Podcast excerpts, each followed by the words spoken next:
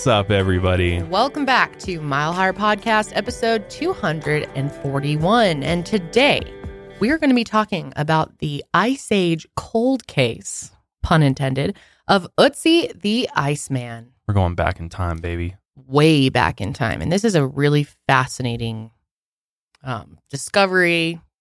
It's, It's, some true potentially crime. the oldest unsolved homicide in human history. I, I think it is, as well, far we don't as we know, know. for sure if the Iceman was murdered or not, but True. all It evidence points to he was someone did him dirty Yeah. at the real very dirty. end. But this is a this is a really interesting discovery, and I, I'm forgetting the name of the person that sent this to me um, in one of our suggestion forms. What's really interesting and just absolutely crazy about the Ötzi the Iceman discovery is that not only was he found with still skin, Yeah. he's got eyeballs, teeth, Amazing.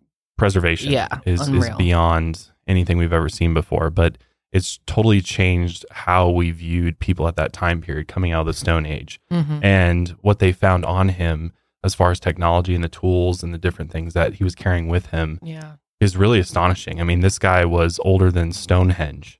Yep. And yet it seemed like they were actually far more advanced than we even could ever give them credit for. I mean, we think of like people from the Stone Age or like, you know, the Flintstones or something.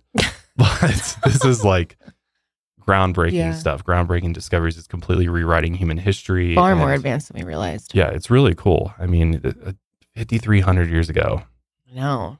what was life like? Well, we'll tell you in this episode. It's it was pretty nuts. Brutal. So this episode of the podcast is brought to you by our wonderful sponsors today, stamps.com, Grammarly, and ZocDoc. Also, make sure you check out milehighermerch.com. We really appreciate it. Support the show, support the business, I'm repping one today. you are. That's a really cool design. I love know, that one. I love this one. That is our paranormal cabin long sleeve t-shirt. Yes. That's right. Thank you, Janelle. So milehighermerch.com. But let's go ahead and just jump right into things here, beginning with the actual discovery of the Iceman. On September 19, 1991, two German hikers, Helma and Erika Simon, were hiking on the east ridge of the Fineilspitze, which is a mountain peak located Nice. in Ötztal Alps, Hmm. which is a mountain range on the Austrian Italian border. So, just for context, this mountain range sits in the state of Tyrol in western Austria and the province of South Tyrol in northern Italy. As the hikers made their way through the peak near Similaun Mountain and Tisenjoch Pass, they noticed something very odd in the ice. At an elevation of 3,210 meters or 10,530 feet, so, for some context there, we've got a ton of 14ers here in Colorado. So, mountains that are over 14,000 feet. They found this frozen grisly discovery in the ground. It was a body which had been partially frozen in the ice. And the hikers, you know, they thought the only type of people that are up this high in the mountains would be another mountaineer. So they called for help when they got back down the mountain. The hikers hadn't realized what they had actually found was a murder victim, but this was no recent crime. As it turns out, the frozen man had been murdered some 5,000 years ago. What they also didn't know is that they had just made one of the most important archaeological discoveries in modern history. How cool is that, though? Very cool. At first, you'd probably be terrified because you're like, yeah. this poor guy Yeah. A frozen up here, Astonishing to come across. but up 10,000 feet. So a guy Yeah. was 5,000 years ago, was all by himself, or was he, at the mm-hmm. top of this mountain? It was lucky because that's how he was so well preserved. Right, right. The So conditions up there were just so perfect for preservation. So a journalist nicknamed the man Ötzi since he was discovered in the Ötztal Alps, and the name stuck, and he has been known as Ötzi ever since. The ice and its humidity and the mountain air had preserved the body incredibly well. His remains were essentially mummified. His skin and flesh looked as if they'd been freeze dried. Here's some footage from Ötzi's discovery. Pretty cool to see. At first, the pathologist responding to the scene assumes it's simply the remains of an unfortunate hiker, one of many lost to the Alps over the years. But this body looks different. It shows almost no signs of decomposition. Its skin and flesh appear to have been freeze dried. Hands, feet, even eyeballs are still intact. The mountain air and ice had transformed this corpse into a mummy. As the recovery continues, some unusual items begin popping up. Bits of leather and handmade rope. And a knife with a flint blade. This was no ordinary hiker. First off, after watching this, I have some concerns. Yeah. Why is there one dude with no gloves, bare hands, handling this 5,000 year old mummy? Well, it's not easy to access this area. But dude, you can't bring some rubber gloves. He's literally using his bare know, hands to I roll know. him over. It doesn't seem like they're being that careful. well, they didn't realize what But he still, was. it's They thought dead he was body. a hiker. And these are pathologists. You'd think that they would have some better tools. I don't know. It looks like they have like an ice pick or a, a I little know. claw hammer, and then They they're do using look like a little hiking pole, willy nilly like- about it. I Yeah, agree. like, Or like flipping his What a- leg around. Yeah. Yeah. if you think you just discovered this like ancient, But they don't know he's ancient. They can't True. imagine that this body is that old. They have no idea. They think this is a hiker. true, but you, even if it was a hiker, you'd think they would treat it with a little bit more care. Is all I'm saying.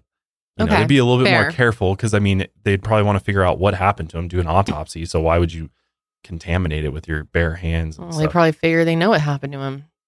Unfortunate day for a hiker. I guess you know maybe they're thinking just he died up there of hypothermia or something. Yeah, they just had no idea what they had discovered, clearly. And for those listening, I'll just tell you what this mummy looks like. So the mummy's got his arm, like one of his arms going across his chest like this, like almost like he's cranking that Soulja Boy. You know what I Mhm. mean? He's got one arm across like this, and then the other one's kind of like up, up in kind of this little like cock position. It looked like, and then yeah, he was like he was kind of I think he was kind of found like hunched over almost in the ice, like he was kind of like face down. His feet were, I believe, underneath him, and then he was kind of like hunched over, and then they kind of like chipped away at the ice around him, and then flipped him around. But it's pretty insane that he was like freeze dried Yeah. thousands of years. I know. I'm just surprised really that nobody came across him sooner I'm out of not. thousands of years. But like- out there, yeah, but it's people go hiking in the most remote places on the planet. I guess True, but he was nobody probably, had been covered. there. Yeah, he's probably covered in snow most of the time. Yeah. So not only was there snow on top of him, but his body had sat under the ice for thousands of years and had resurfaced above the ice in recent years due to global warming. And scientists examined the body and they were able to learn a surprising amount of information about this ancient man. Here's a short explanation for how his body stayed intact so long. The sun and wind dried his body out completely. Rocks on either side of him formed a small trench. This eventually filled in with 10 feet of snow and ice, preventing the Iceman's body from being swept into the deadly frozen current that flowed all around it. 50 feet to the right or left, and his body would have been ground to bits and lost forever. That's wild. Really good luck. He was literally trapped in a glacier, pretty Mhm. much, that just stayed there hmm for thousands of years. When I first heard about this, though, my first my first thought was exactly how did he, you know, last for that long intact? And obviously, it makes sense once you realize he was trapped in a glacier. But you know, you think he's baked by the sun. It's crazy to think that all the conditions came perfectly together. It seems like hmm to encase him in ice that was deep enough that it wouldn't be melted or you know run off or wind. I mean, the wind at the top of those peaks are insane, and so I mean the storms that happen up there. hmm The fact that he was so buried beneath And with that- conditions changing so much, it's really lucky that they found him when he. It- yeah, did, you exactly. I mean, if it waited a few years later or you know something like that, he could have been melted away, and we would have missed him. But Mhm. I wonder, it's kind of fate that these guys ran across him. I feel like. Seems that way. Ötzi lived between 3350 and 3100 BC, so about 5,000 years ago during the late Neolithic. During this period, the discovery of copper was causing an economic and social transformation in Europe. This era is known as the Chalcolithic, also known as the Copper Age or the Stone Age. as most of us have heard. He is one of the most preserved ancient humans that archaeologists have ever discovered, and his whole body was essentially intact from his head to his hands down to his toes, and his eyeballs and two of his fingernails were even still intact. So, pretty amazing. And we know that he died while face down, slumped over a rock, um, which likely caused his arms to be frozen the way that they were. Scientists initially believed that Ötzi had died of exposure after getting caught in a blizzard. The ice and snow would have had to quickly cover his body in order for it to be shielded from predators and the elements. Again, Ötzi's remains were found in the mountains on the Austrian-Italian border, so there was a bit of dispute over which country, you know, had custody over the remains. It was settled that the remains were found in Italy, but Italy agreed to have the remains transported to Innsbruck University in Austria to be studied. And during his life, Ötzi would have been about 5 feet 5 inches tall, which was about average height for his time. He weighed 110 pounds and there was hardly any fat on his body.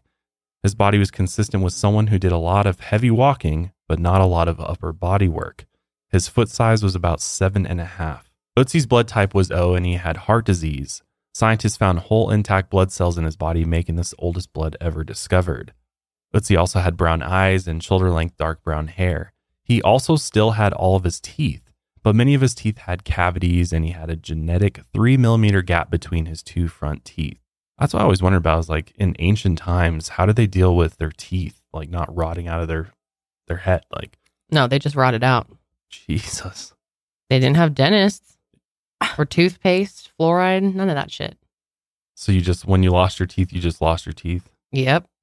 Or you yank that shit out. But how did how how'd they eat then? I mean, so much of their food had to be really chewed to swallow it. Mash it up. Really? They're getting Yeah. their deer meat and mashing it down to a mush. Well, They I would could've. I would assume even if you have lost half your teeth, you can Mm. You still, still yeah. chew a little bit. yeah. You can gnaw. But I guess that's why they're, you know, the average lifespan was so much shorter too. Is, Mhm. You know, you only live till you're like 30. The high amount of bacteria on his teeth seems to indicate that he had a diet that was high in grains and carbohydrates. He suffered from severe gum disease and tooth decay, which is no surprise. And this would have made it pretty hard for Ötzi to eat food that was too hot or too cold. Also, this guy was tatted. He had 61 tattoos, mostly consisting of horizontal lines. And these tattoos were likely from acupuncture to relieve joint pain. He also had a cross tattoo on the back of his knee. And these tattoos are some of the oldest that have ever been discovered. And of course, he was tattooed using the stick and poke method that is still sometimes used today. We just talked about that in our last case. Uh, Frederick did some stick and poke tattoos too. Yeah. They do a lot of that in traditional Thai tattoos as well. Mhm. Those look super painful though. And for the ink, the tattooer used soot from a fire. Damn. And based on the pigment, it looks like Ötzi had these tattoos touched up more than once, suggesting that they were sort of a form of acupuncture. And it seems like they're doing them in certain patterns too. hmm Wonder if there's something to that. That's crazy though to think that they were doing acupuncture and like knew that this relieved pain. hmm Yeah, it's really. I wonder if there's it goes so far back. Other meaning to some of these though. If it's just for acupuncture or if some of these are just like cosmetic to be sim- symbolic in some way. Yeah, yeah, Because there's there's obviously a lot of like horizontal lines, but the cross one's interesting yeah. It really is. That I mean, it's got to have some in meaning. different places though. So their understanding though of the human body was I think a lot more advanced than I thought. Yeah. And as far as his age, he was about forty-five, plus or minus about six years. And Ötzi was actually decently old for a Chalcolithic man, but he was still in his prime. Based on his DNA and all other data that scientists gathered, they were able to put together a reconstruction of what Ötzi might have looked like. Really good looking guy, man. By today's standards, he looks like a Bradley Cooper to me. Doesn't he? I mean, maybe a little bit older, I feel like he's got more like Jason Momoa vibes. So this reconstruction shows Ötzi looking tired and not very well groomed. He also looks older than his approximate age, but this is pretty understandable when you consider how much harder life was back then. Life aged you very, very quickly. Plus, there weren't too many barbershops or spas back then, so it was hard to stay looking. I mean, honestly, Mhm. it's mm-hmm. like, No Botox. yeah, yeah. Scientists were even able to release a short audio clip showing what Ötzi's voice might have sounded like, and they were able to make the audio after studying his vocal tract. That's crazy. That's Let's listen to it. really cool technology. a e e uh Not gonna lie, that's Mm. creepy as fuck. hmm Sounds like he sounds like a dwarf or something. Do you remember like doing those in Lord of the Rings? elementary school? Like the vowel, like eh, eh, ah, oh, ooh. what? Yeah, like learning the vowels. A E I O U. yeah, but like the sounds for him. E, Ugh. oh. That's no? what that was just right now. Maybe that was just me. I don't know. We're also going to blind react to this. We haven't seen this before. Oh, I love this. this is gonna get copyright though. We can't put this in here. Oh damn it! Seriously? No, it's No, not. it's gonna be fine. We're gonna try. oh my god, who found this, Julia? Nice. Beautiful. Nice little present from our researcher there. Thank you. Shout out. But Ötzi did suffer from some health issues. For one, Ötzi was found to have whipworms in his intestines, which is a type of parasite.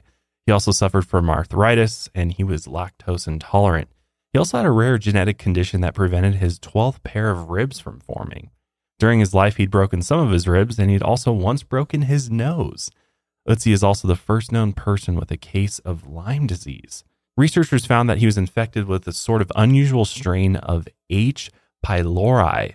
The bacteria is believed to cause stomach ulcers today, and this probably made the intestinal parasites, aka the whipworms, that Ötzi was suffering from, harder to treat.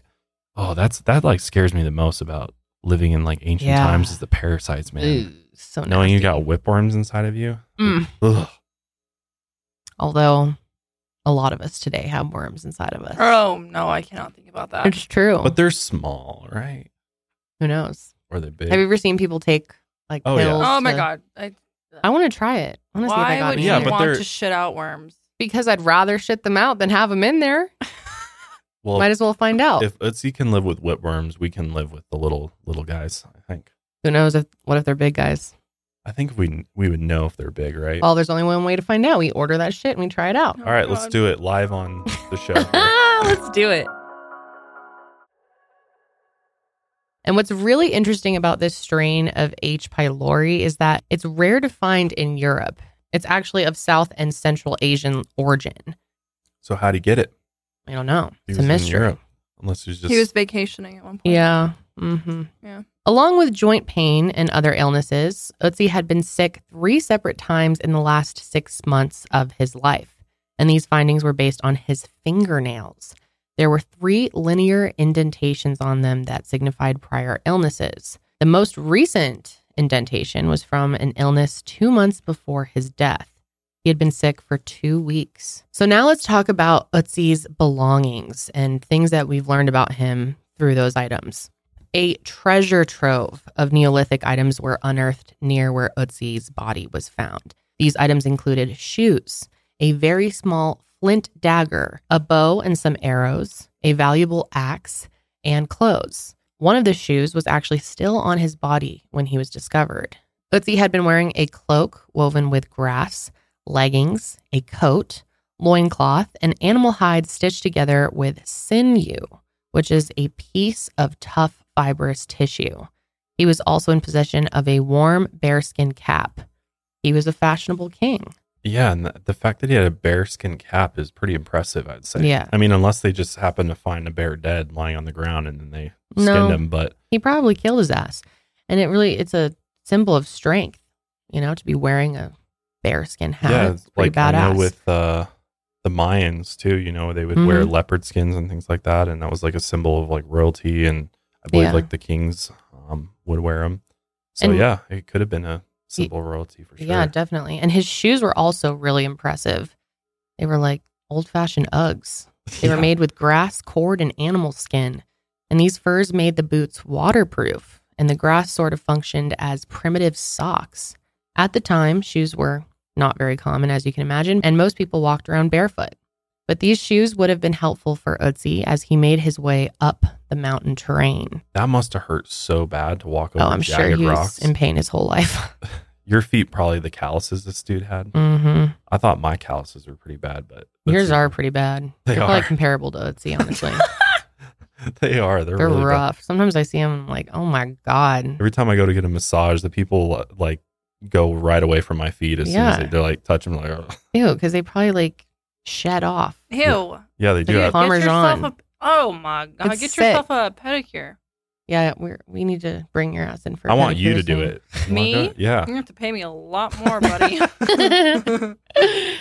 So the leather and fur from these clothes came from 10 animals of six different species, and the axe was made of pure copper that came all the way from southern Tuscany. There was copper mining taking place in the Alps, so the fact that this axe was from Tuscany gave researchers insight into trading at the time. It also led them to believe that Ötzi was some sort of high ranking person, like a chieftain. Since Ötzi had nice clothes and an axe usually only used in burials, this high value items probably made him a high ranking person. Scientists were able to find traces of copper in Ötzi's hair as well, which leads them to believe that he was some sort of copper forger. That or he could have been a mountain shepherd. His hands were unusually small and they didn't show the kind of wear you'd imagine. So this means he probably wasn't a manual laborer. Ötzi's longbow showed a lot of craftsmanship. It was about 1.82 meters long and made from yew tree wood. Ötzi had carved out this bow by hand using his copper axe. And at the time of his death, he actually wasn't finished with the bow. He just had to polish it and attach a string. His arrowheads were made of sharp flint and they were glued to the shafts with sap from a birch tree. And the arrows also had feathers attached to the shaft to stabilize them. Ötzi was carrying over a dozen of these arrows, but the strange part is many of these arrows were unfinished. Only two out of the 14 were ready for use. This is a really interesting point about why would he have headed into the mountains with unfinished weapons? So Mhm. arrows that won't fly, and he doesn't even have a string on his bow, as far as we know. Maybe he did, and it, you know, disintegrated over time. But that's very interesting. Like, Mhm. is it possible he was got up in a hurry and just grabbed his stuff and left, and he was moving on somewhere else, or what was going on there? The flint dagger was likely used to disembowel animals and prepare their meat. Ötzi used a retoucher, which was a small lime tree branch used to sharpen the flint blade. At the end of each branch, a fire hardened deer antler fragment had been hammered into it. The retoucher is actually the only tool of its kind ever discovered, and it had plenty of marks on it, so he clearly put this to good use. There was also many other items found in Ötzi's kit. First, he had been carrying a backpack made out of a U-shaped rod of wood and wooden frame boards. This backpack frame was probably attached to some sort of netting or animal hide to keep the items inside. Ötzi also carried around these special birch bark cylinders that were used to make fire. The containers were about 15 to 18 centimeters in diameter and approximately 20 centimeters high. Ötzi would wrap the burning charcoal embers from a previous fire in maple leaves and then place these leaves in the containers which the containers would then keep the embers burning for several hours. It's so smart. I know it's The fact they figured that incredible how resourceful people were back then. I mean, we are just so pathetic compared to our ancestors. It's unreal. Well, because everything's like done for us. That's Yeah. why. You need something? Amazon, Walmart.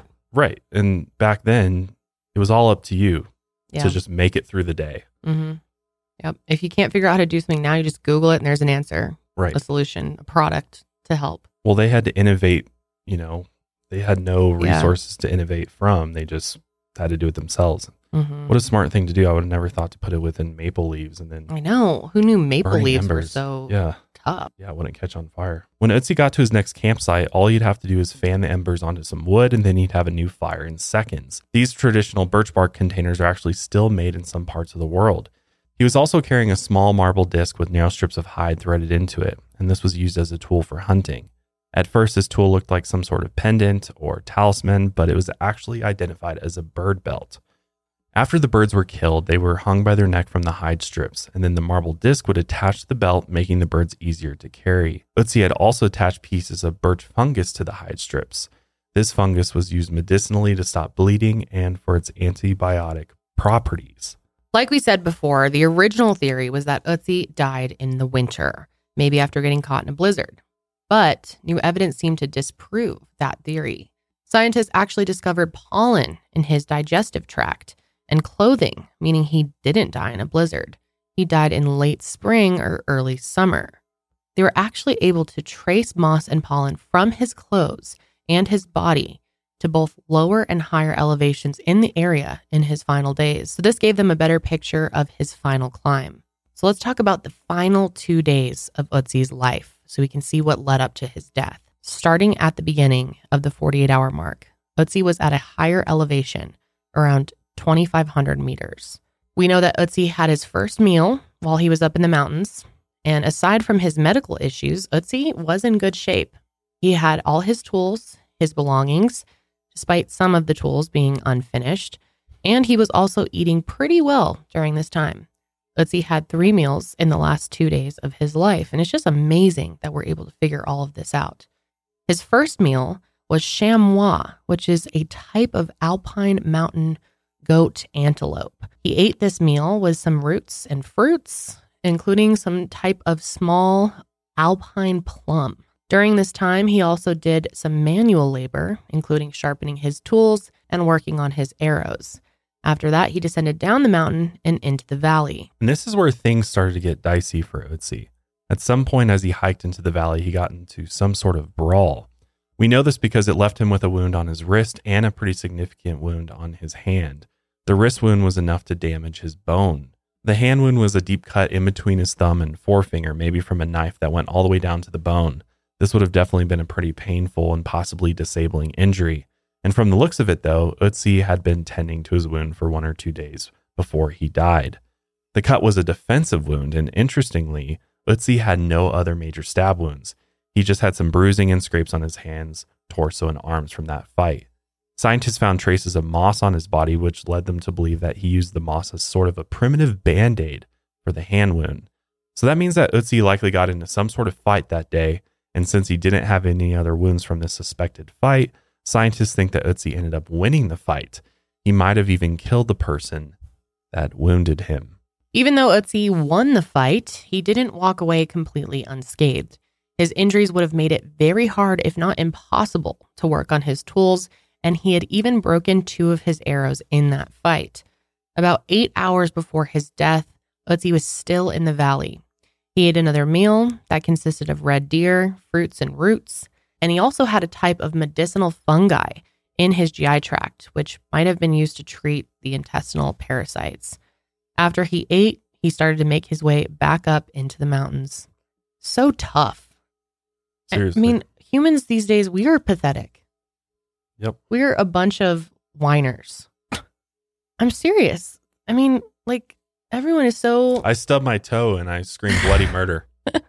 I trip on my stairs almost every day. You almost just slipped on the ice. You were all mad. like, Jabal broke my neck.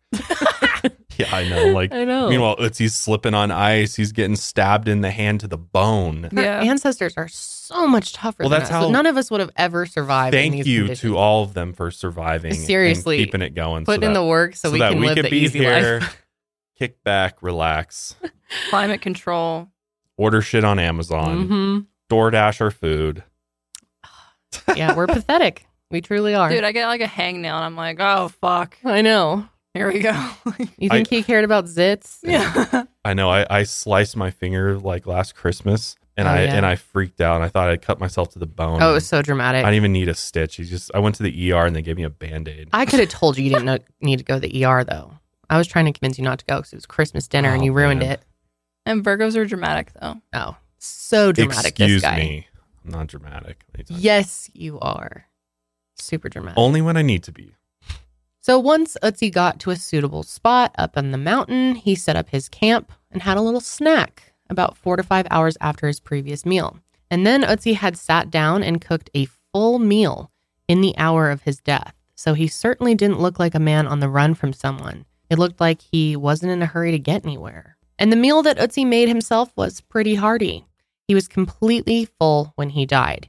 He cooked up either some smoked or raw ibex meat, which is an alpine mountain goat, einkorn.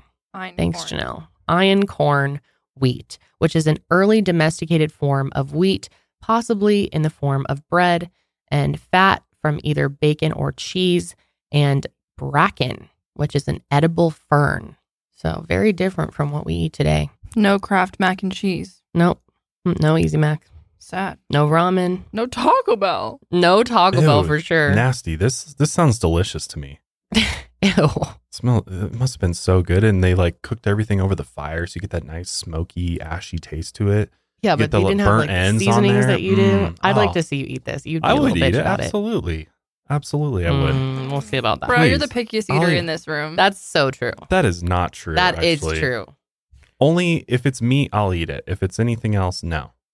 He literally picks cucumbers out of sushi That's rolls. true. Everybody today had yeah. He like uses his chopstick and Are like you pushes them out. Yo. That is sad.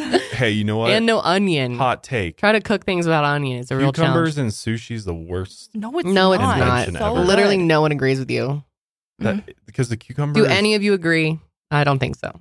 today we ordered Mediterranean food for everybody here at the office. Yeah, Everybody was eating Mediterranean food and I was eating chicken wings. right. You got wings from there? Yes. And they were delicious. Embarrassing. I don't like Okay. garbanzo beans. What the hell's garbanzo beans anyway? See, and you just said you're not picky. That's like I'm not. a pretty picky. common thing to eat. Mm, Do you eat hummus? depends.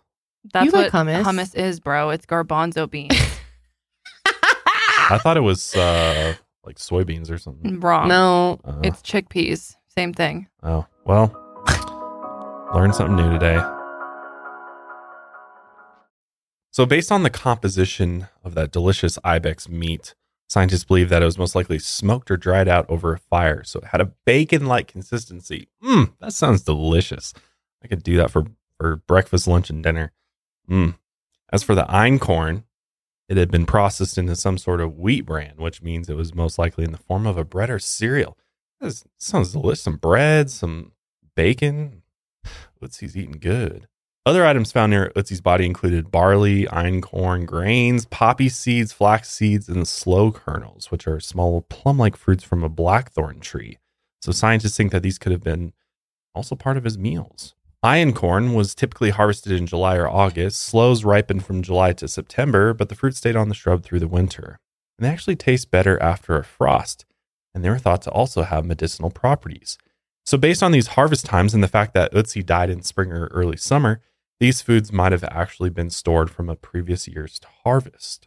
Scientists were able to figure out the contents of his last meals after they did biopsies of his stomach and GI tract. They literally like picked him apart pretty much to find out all this information. I mean, they didn't like destroy the body or anything, but they took all these samples to to you know look at it at a microscopic level. And as it turns out, there were traces of four other people's blood on Ötzi's belongings. Two traces of blood were found on one of his arrowheads, and one trace was found on his knife, and the last one was found on his clothing.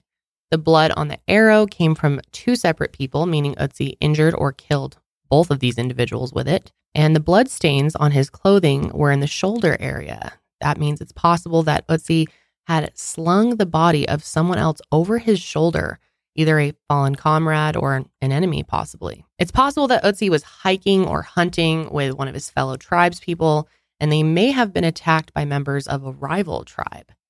Ten years after Ötzi was discovered, scientists x rayed his remains. And when they did, they found evidence that a murder had taken place. This is a true crime. A flint arrowhead was embedded in his back, under his left shoulder, close to his armpit. So someone had shot him from behind. And instead of dying from exposure, as they originally believed, scientists now believe that he bled to death after he was shot. This shot had severed an artery, making it a quickly fatal wound. Even in modern times, this wound would have still been potentially untreatable. Ötzi also had a head injury from falling onto a rock after he was shot. So, bad placement of that rock for sure. The fatal shot had been fired some 100 feet away while Ötzi had his back turned. He then fell forward and died. The shooter then took the arrow out of his back, but the arrowhead had been left behind. The angle of the wound tells us that he was either shot from below and behind, or the shooter was standing above and behind him as he waited for Ötzi to bend forward before he took the shot.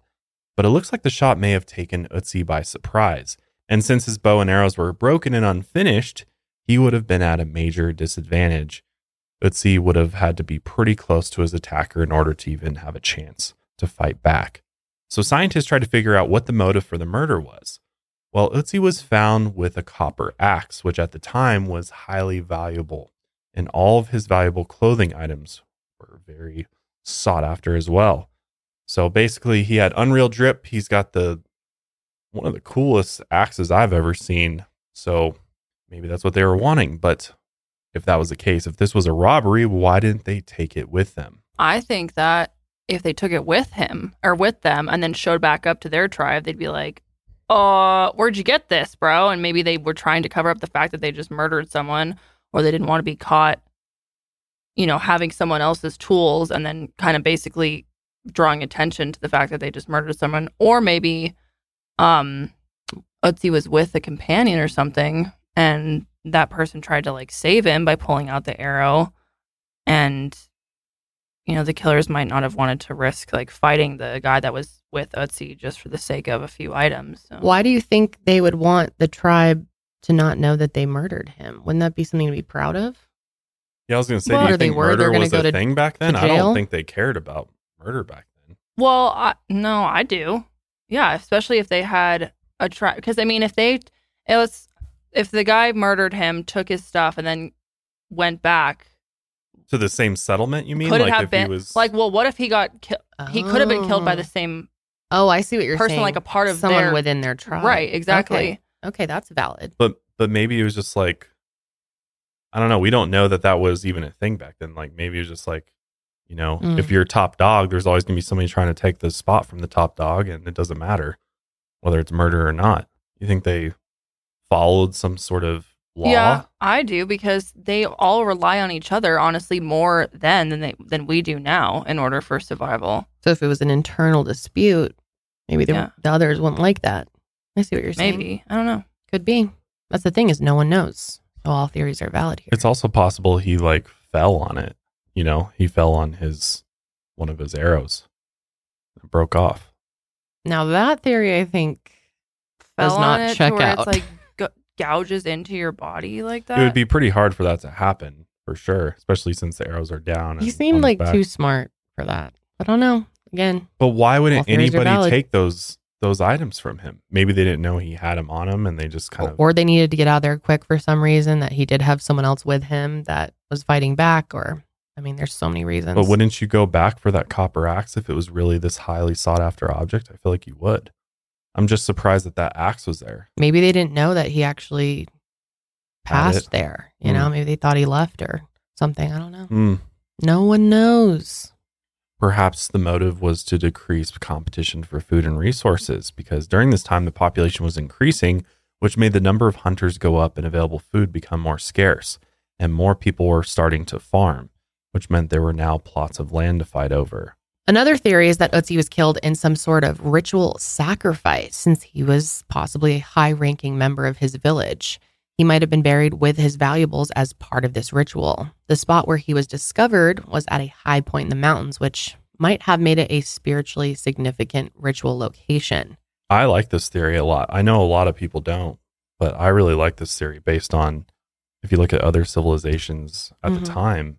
It You makes look sense at the look at the Egyptians. They buried, you know, Oh, their of course, yeah. high ranking spiritual members and queens and pharaohs with all of their Yeah. treasures and stuff. And I I tend to think that maybe this was something that happened even before they came al- came along, and it's just been something that's done from day one. You know, like maybe he was maybe his illnesses. He was towards the end of his life, and it was sort of like this sacrificial. You know, they killed him and Mhm. sacrificed because he was going to die anyway from his wounds and from the illnesses that he had. He Or up, he just died and then they. no, but like- what, what I'm saying is like maybe this this was like a pilgrimage up to this point on the mountain, and he was kind of having his last meal, and maybe you know people were, you know, there was somebody who was trying to take over his spot, in And that's why he had such a settlement. hearty last meal. Yeah, and he had this mm. big last meal, Could and be. you know he's he's kind of taking that last walk to the top before ultimately his life life is ended, probably Mm. to prevent from suffering this, you know, really long and painful death that he might have endured, and so Yeah. out of respect, they then buried him Yeah. up there, or you know, I think it makes more sense that he was buried versus the idea that he just died there. But who knows? However, to play devil's advocate here and go with another theory, the previous fight and the wound to the hand works against the ritual sacrifice theory. Clearly, Ötzi had been trying to defend himself, and it doesn't look like he was preparing to be sacrificed. Instead, the previous fight makes it more likely that he was murdered. And if this was a murder, the main motive that the culprit had was to kill Ötzi. It wasn't a self defense killing or a killing done just to rob him. So this murder looks like it was something personal or maybe even revenge. Here's my thing with that though. What I don't understand is why why run up the side of a steep mountain that's 10,000 feet high? That doesn't seem like a great getaway route. You know what I mean? Unless he was forced up that way or the fighting could have been perhaps he was the top of the settlement. He's the chieftain, if you want to call it that. And therefore, think about how lions and prides settle their, you know, Mhm. settle who's the top. They fight each other. And so it's very possible that back then they would do hand to hand combat. Maybe it was a younger guy that was coming in to try to take over the settlement or whatever, his tribe or group of people. And therefore it was a ceremonial fight. You know, I mean, if you look at gladiator times, the Romans and stuff, this happened quite a lot. So it's possible they were fighting and he lost ultimately. And so this was just sort of how they carried out business. That's kind of what I think. So that would take us back to the day of Ötzi's death. Was he killed by a person who was avenging someone's death, or did the person Ötzi fought make it out alive and then stalked and killed him? And was this a person from a prior fight incident that we don't know the exact date of? Or was it someone from the second fight? So most researchers believe that Ötzi died at the spot he was discovered at, but some researchers believe that Ötzi actually died at a lower elevation and the killer or killers carried his body up to the higher elevation spot he was found at, which kind of goes along with my ritual sacrifice or ceremonial killing theory, I think. The researchers believe that Ötzi was actually buried above a stone burial mound, and their theory is that the continual thawing and refreezing of the water, along with the mountain weather patterns, caused his body to move to the spot where it was discovered. However, the blood clots surrounding the arrowhead in Ötzi's back were intact when he was discovered. If he had been brought up to the mountain and buried there, these blood clots would have shown signs of damage. Seven people related to Ötzi's discovery have died, four of them in accidents. So some people believe that Ötzi's body is cursed, or that his spirit has been released to haunt people after his body was disturbed. The first of these so called Ötzi curse victims was Rainer Henn, a forensic pathologist at Innsbruck University. He was part of the first team that worked on freeing Ötzi's body from the ice. Rainer was the one that we showed earlier in the episode who used his bare hands to put Ötzi's body in a body bag, making him one of the first people to ever touch the mummy. One day in 1992, Rainer was on his way to give a lecture on Ötzi when he got into a car crash and died. He was only 64 years old. The second was Kurt Fritz, and he was one of the people who made the first trek up to the body after Erika and Helmut Simon discovered it. Kurt died when his search and rescue team were later caught in an avalanche. The rest of the team survived, but Kurt was buried in the snow and suffocated, and he was 52 years old. Next, there was an Austrian journalist who filmed Ötzi's body being removed for a documentary. His name was Rainer Holz, and shortly after the documentary was made, he was diagnosed with a brain tumor that ended up killing him. He was 47 years old. On October 15, 2004, Helmut Simon set off on a mountain hike near Salzburg, Austria by himself. This hike was near the spot Ötzi was discovered. After he didn't come home that night, his wife Erika called the police and a search team was assembled. It was unusual that Helmut continued on with his hike that day. Bad weather was approaching and he didn't have a tent. Helmut was an experienced mountaineer and these conditions should have made him turn back. But three days went by and the search team still hadn't found Helmut. A winter storm dropped half a meter of snow on the mountains, and finally, on the third day of searching, the team found Helmut's body in a stream. It was frozen under a sheet of ice and snow. Helmut had accidentally slipped and fallen 300 feet to his death. The head of the search party was a man named Dieter Warnecke. Dieter attended Helmut's funeral, but that same day after he got back from the funeral, he died of a heart attack. He was 45 years old. Helmut was actually working through some legal issues about the finder's fee for discovering Ötzi at the time of his passing. It was Italian law that he had to be paid 25% of the value of Ötzi since he discovered the mummy. In 1994, the Italian government offered him a symbolic reward of 5,200 euros, or roughly 5,500 US dollars. Obviously, this was nowhere near the value of Helmut's discovery, and he turned it down. The Simons took the Italian government to court, and they wanted to be named the official finders of Ötzi so they could be given fair compensation. The legal battle went on for almost two decades, and during that time, two other people claimed to be part of the hiking group that found Ötzi. However, they weren't able to prove it, and eventually the court named the Simons as the official discoverers. Unfortunately, this decision came two years after Helmut died. His wife Erika and their two kids were paid 150,000 euros, or just over 161,000 USD. Konrad Spindler was one of the original Innsbruck University archaeologists that analyzed Ötzi. He didn't believe in the Ötzi curse, and he actually used to joke that he was Ötzi's next victim. And he died from complications of multiple sclerosis in 2005 at the age of 55. Thomas Loy was a molecular archaeologist who worked on analyzing blood stains on Ötzi's clothes and weapons, and he was a major part of the discovery that Ötzi was murdered. He began his work in 1992. Later that year, he was diagnosed with a rare blood disease that actually killed him in 2005, and he was 63 years old, which is pretty ironic that, you know, he was working with Ötzi's blood and then gets a blood disease. Thomas had told one of his colleagues that he didn't believe in the curse. He thought it was just a superstition and that people die.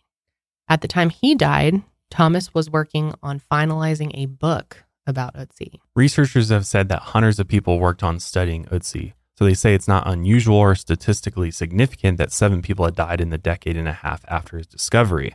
Since 1998, Ötzi has been on display at the South Tyrol Museum of Archaeology in Bolzano, Italy. He is preserved in a refrigerated cell at 20.3 degrees Fahrenheit with a relative humidity at 98%, with a small window for visitors to peer into. Over 300,000 people visit the museum to see Ötzi each year. As it turns out, 19 Austrian men have been found to be direct paternal descendants or close relatives of Ötzi. Scientists found the link after analyzing and comparing the DNA from 3,700 blood donor samples collected in South Tyrol. These 19 men have not been informed that they're related to Ötzi. If you were one of these men, would you want to know? Absolutely. Yeah, why not? Well, I guess like could it be a privacy issue? Because the fact that it was through blood donations, and I'm sure they didn't know, like, oh, your blood's going to be tested to see if you're related to this dude. By the way, Yeah, that's true. But why wouldn't you want to consent to that? I think it'd be cool to know. Well, and if But they they are didn't doing that, shouldn't they notify you? right? They didn't consent to it. That's the whole thing. But if they did it anyway, they should still notify them, right? But then couldn't that open up a lawsuit? They're like, you did what with my blood? Yeah, no, that's true. Well, too bad. this is too important. This is human history we're talking about. Like, I think this makes an exception for that rule. Don't you think? No, probably not. No. So women were not included in the study because scientists needed to use a different method to compare their genetics. As for Ötzi's maternal genetic lineage, scientists have determined that his line, K1F, is possibly now extinct. His DNA signature shows that Ötzi was part of the migration of Neolithic farmers that came to Europe through Anatolia, or modern day Turkey. This migration happened 8,000 to 6,000 years ago, and these farmers replaced Europe's Paleolithic hunters and gatherers. Now, this is pretty cool. About 70 meters away from the spot where Ötzi was discovered, there is now a permanent memorial on the mountain. And at the end of the day, even though we've been goofing around, Ötzi was still a person. And whether we knew it or not, he did us all a great service, giving us an insight to how people lived before us. Obviously, it seems pretty unlikely that we're going to be able to track down Ötzi's killer and get justice for Ötzi, but maybe, just maybe, a group of hikers will stumble upon their remains one day and the mystery could be solved. Our world might seem very different than the world that Ötzi lived in, but we have more in common than some may think. People still fight, people still act selfishly, and sadly, people still kill each other. I started learning about this really thinking that he was killed, but I really think that this may have been a ceremonial killing Really? that was not murder. Like, I don't think this is necessarily like a homicide that's unsolved. Like, somebody just Well, took him out and then took off. Because my thing is like, what is the motive for that? Unless it's something more ceremonial. We know how spiritual they were at the time. What's interesting is they have pictographs of those copper axes in stone. So much like Stonehenge with, you know, all the stone artifacts, they have in the area where Ötzi lived, they have pictographs of big giant stone slabs and carved into the stone slabs are these copper axes, which makes you have to believe that these were so significant that they would carve it into freaking stone. Why would they leave that behind if this were somebody killing them for some reason? You know what I mean? Well, don't- like I said, there could have been other reasons why they had to get out of there fast. Maybe there were other people involved in this fight, and then he was buried in that location later on. True, but if he went all the way up that, you know, if because that's the thing, was he carried up to the top or did he actually run himself up to the top? I mean, And if you go all the way up there he could have been with carried. him, why not take it down? What do you mean take it down? Take all of his belongings with him. Because maybe he was a important person in the village and it was ceremonial to bury him with his belongings. I just think that it would be a weird way to kill someone in a in a ritual way. That wound is a strange location. I mean, But they looking at other cultures, you know, like the Mayans, for example, would literally rip out people's hearts and then and that's a that, toss them down the that's a way less humane way to kill them. I know, but it's, it's but an arrow right to that it's going to work. no, I know. That that- seems like a painful. This would be this quicker, would is what I'm saying. no, this would- would, kill you. It hit a major artery. That would make you that would make you die very quickly. That that's a kill shot for animals and humans. That is true. I So guess it'd be if like- they were, they could have even been like aiming for the heart That's somewhere in the chest and Well, just kind of. they probably knew off. that that arteries that they probably knew that's a great spot to kill somebody. I still so- lean towards a murder. I think he was in a fight, and he and they was- they're like, oh shit, we just murdered Ötzi, so let's carry his ass up ten thousand feet into no, the I think mountains I think he him. was with other people from his tribes or from his his village. and there's like a little war skirmish that went on, and then yeah, and then they out of respect, they, then- carried him up. Mhm, mhm. Okay, it's definitely one theory for sure. that's just what I believe. But I mean, like I said, the possibilities are endless, and it's it's really interesting to let your mind wander when it comes to these. Really Which way do you lean, Janelle? Um, I think it was a murder as well. So like Yeah. basically what Janelle or Kendall said. Yeah. Um, I think that I, I think that maybe even there was some sort of beef going on within his village, and um, someone killed him. You know, because they had some issue with him, and then that's why they left his stuff though. Because if they came back and they're like, "Yo, where's Ötzi? Oh, and, you have his axe?" Question mark. Like, Mm. you know, that's but there's only so many axes though. That's what you guys are.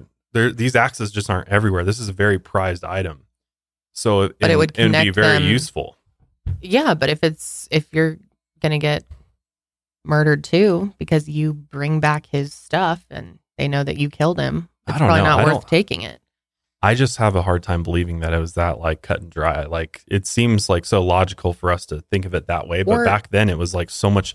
Things were so much deeper and more spiritual than we even could understand. What if it was a a bigger brawl? Like there was a lot of people involved. He was killed in a, a battle, and no one really had taken the time to realize what he had on him. It was very quick moving, and they got out of there. Didn't realize that he was left behind. I mean, there's so many different reasons why. I feel like you'd have way more They could wounds have not than if he purposely was like left in this big behind. battle. He Not has one. He has necessarily. one. He has the hand wounds, and then he's got the one wound to the chest. Okay, well, that's it. besides how we think he died or what the purpose was, or if he was buried there, what do you think about the curse? Hundred percent. Their mummy curse is real. I agree. You never touch a mummy. You Yeah. don't disrespect a mummy. You don't do any of that. I mean, Take them out of their burial place. Yeah, I mean, didn't they learn from King Tut? I know. I mean, when you the look at curse is real. Like the amount of people that died in strange ways after working on King Tut's tomb, just kind of sealed the deal for me. It's it's just it's unbelievable. it's really hard to ignore. I mean, I get statistically like it's not that crazy of numbers considering how many people worked on Ötzi and the discovery and everything, but in the way in which they died and the coincidences surrounding it hmm are no coincidences, in my opinion. yeah, I'd- especially the one with the the blood disease. That's that's pretty interesting to me. That's that'd be a pretty uh, crazy coincidence. I mean, the guy that was grabbing the mummy with bare hands, like, psh, I know. I not- wouldn't do that. That seems just like a bad idea. That's why I also think if the curse is real, that's why I tend to believe that this was much more of like a, and it could have been because yeah, he was murdered. But I'm like, you know, if if he was murdered, like why bury him at the top of a mountain? You know what I mean? Like, hmm you know, and wouldn't we have found others up there or other evidence that they did all these burials Maybe. up there? Like a, That is. a it would seem like very inconvenient to carry some. I mean, we're talking ten thousand five hundred feet. This is no easy hike. This is straight up a mountain. Like well, to me, I feel like this might have had some more spiritual significance than we know. I mean, it's possible. This Trying to guy's get him like older than- closer to the heavens. yeah, I mean, this guy's like Stonehenge old.